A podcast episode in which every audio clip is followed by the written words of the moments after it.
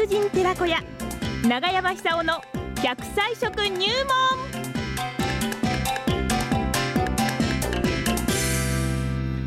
さあ奈良浜出身食文化史研究家長寿食研究家長山久夫さんの登場でございましてね、えー今日の食材は何でしょうか？長山さんおはようございます。おはようおはいようございます。よろしくお願いします今日もねいいお天気で福島30度はい東京も暑くなるみたいですいねや、練馬も大変です。もう。あー暑いですか汗がダクダクでございます。汗だくですか まあでもね冬は寒くて夏は暑いっていうのはね、うん。まあ、これがいいですよちょっと水不足は困りますけどねそうですようね。ん昔も大変だったんです。今これ暑くて。あどこ行っても暑くてですね。ええー逃げる場所がないわけですよあね。なるほどそれであのうちとこのな蔵の間のこの細い道、風が抜けていくんですけども、はあはあはあそういうところにご座敷いて寝るんですけども、蛇が通っていったりも大変なんです。脇をガサガサガサ蛇が通っていく蛇が通っていくんで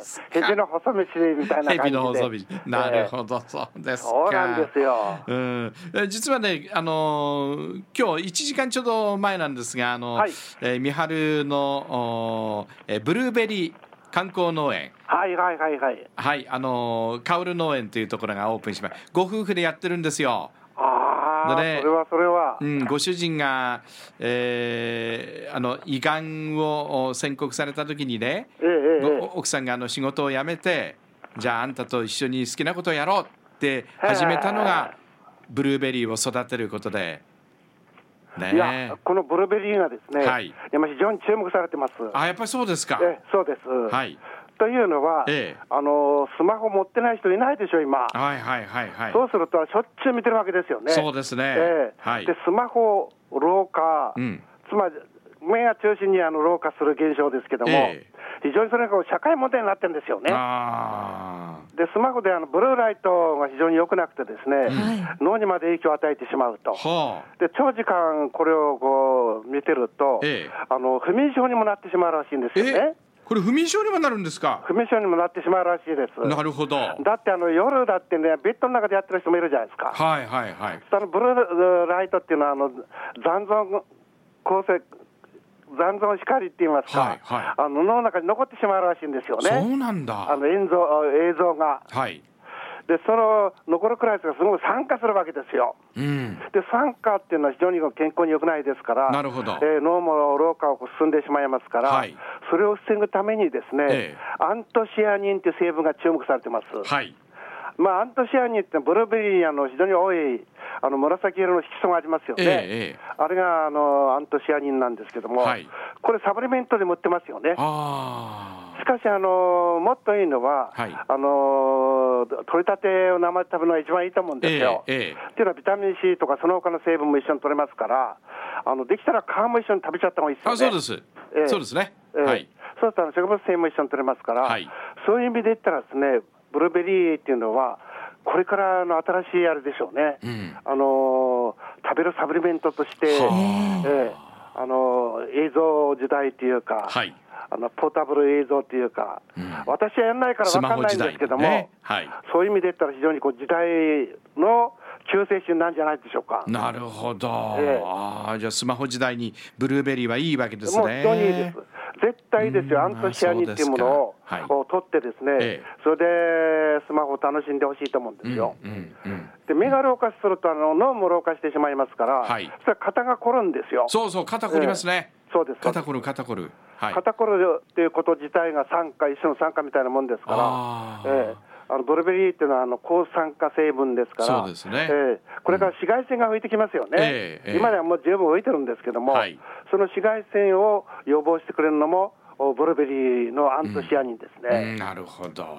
で同じようなですね、ええ。あの抗酸化成分の多いものが夏になるとよく作ってくれたんですよ、あのおふくろが。しょうか？なんでしょ今はもうコンビニで売ってますから、はい。あの簡単に誰でも入手できるんですけども、ええ。麦麦茶です。麦茶？は麦茶、あ。これ体にいいんですか？これからがいいんですよ。はでも今今この後あの昔はですね、ええー水田でこう二毛作で、今、麦刈りが今あの、まあ、終わったと思いますけども、はい。麦刈りの季節なんですよね。うん。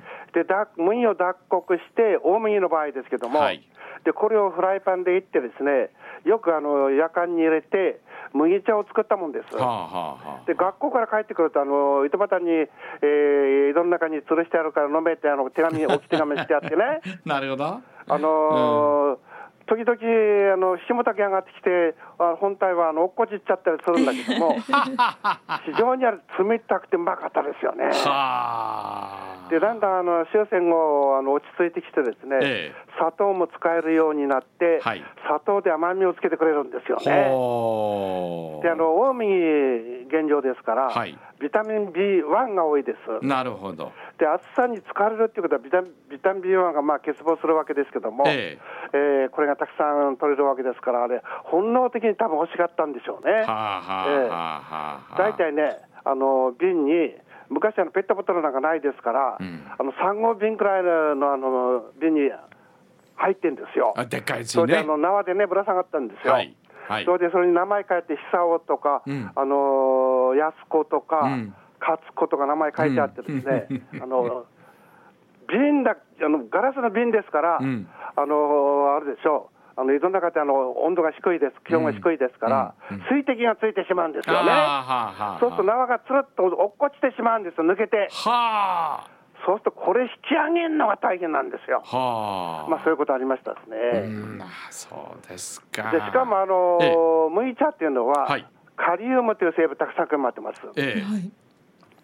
最近ですね、やっぱり血圧高いっていうのははい健康に良くないと。はいはいそれでアメリカでダッシュショックというんですけども、はいダッシュっていうのはあの走るっていう意味じゃなくて、えーあある言葉の頭文字なんですけども、はいダッシュ食を食べて血圧を安定させようと。はあのサプリメントよりも食べ物だっていう感じで、その脱脂食が話題になって、日本でも、あの週刊誌なんか取り上げるようになりましたけども、何を取るかというと、カリウムの多いものを取りましょうと。カリウムねカリウムっていうのは、要するにあの塩というのはナトリウムですから、えナトリウムをたくさん取りすぎると血圧が高くなってしまうと、はい。これが万病のもとだと、なるほど。生活習慣病のもとであると。なるほど。ですから脱脂食を食べて、つまりカリウム含有量の多いものを食べて、はい。それでこの血圧を安定させましょうという話ですようね。ん。で、このカリウムというのが麦茶に多いんですよ。そうなんだ。でそうなんですよ。はいで、あの麦茶の取れる季節っていうのは、はい。昔は麦粉菓子も作ってですね、ええ。あの大麦をフライパンでいって、それを粉末にして、えーこれを水で練って食べるんですけども、え。今頃のやっぱり食べ物なんですよね、おやつで。うんうん。でこれなんかあの最近スーパーで売ってますけども、はいカリウムの塊みたいなもんですね。あはあはあはあはあ当然だからあの麦茶にも含まれてます。うん。ですからあの麦茶を取ってですね、ん。これカフェイン含まれてませんから、はい。子供さんでもお年寄りでも誰でも飲みます。ああそうええ。かあのそうか。麦茶ね。お茶もそれはいいんですけどもね。はい。あのーえー睡眠を阻害するような成分うん。も含まれてますから、はい。あのお年寄りなんかあの飲みすぎるといろいろか。あの、うん、夜問題が起きてしまうかもしれません。麦茶いいんですね麦茶ね。ええ麦茶いいですね。わかりました。じゃあ麦茶飲んで笑いますよブルーベリー食って。あもうそんな時間ですか？あもうもうあと5秒です。ああと5秒あ5秒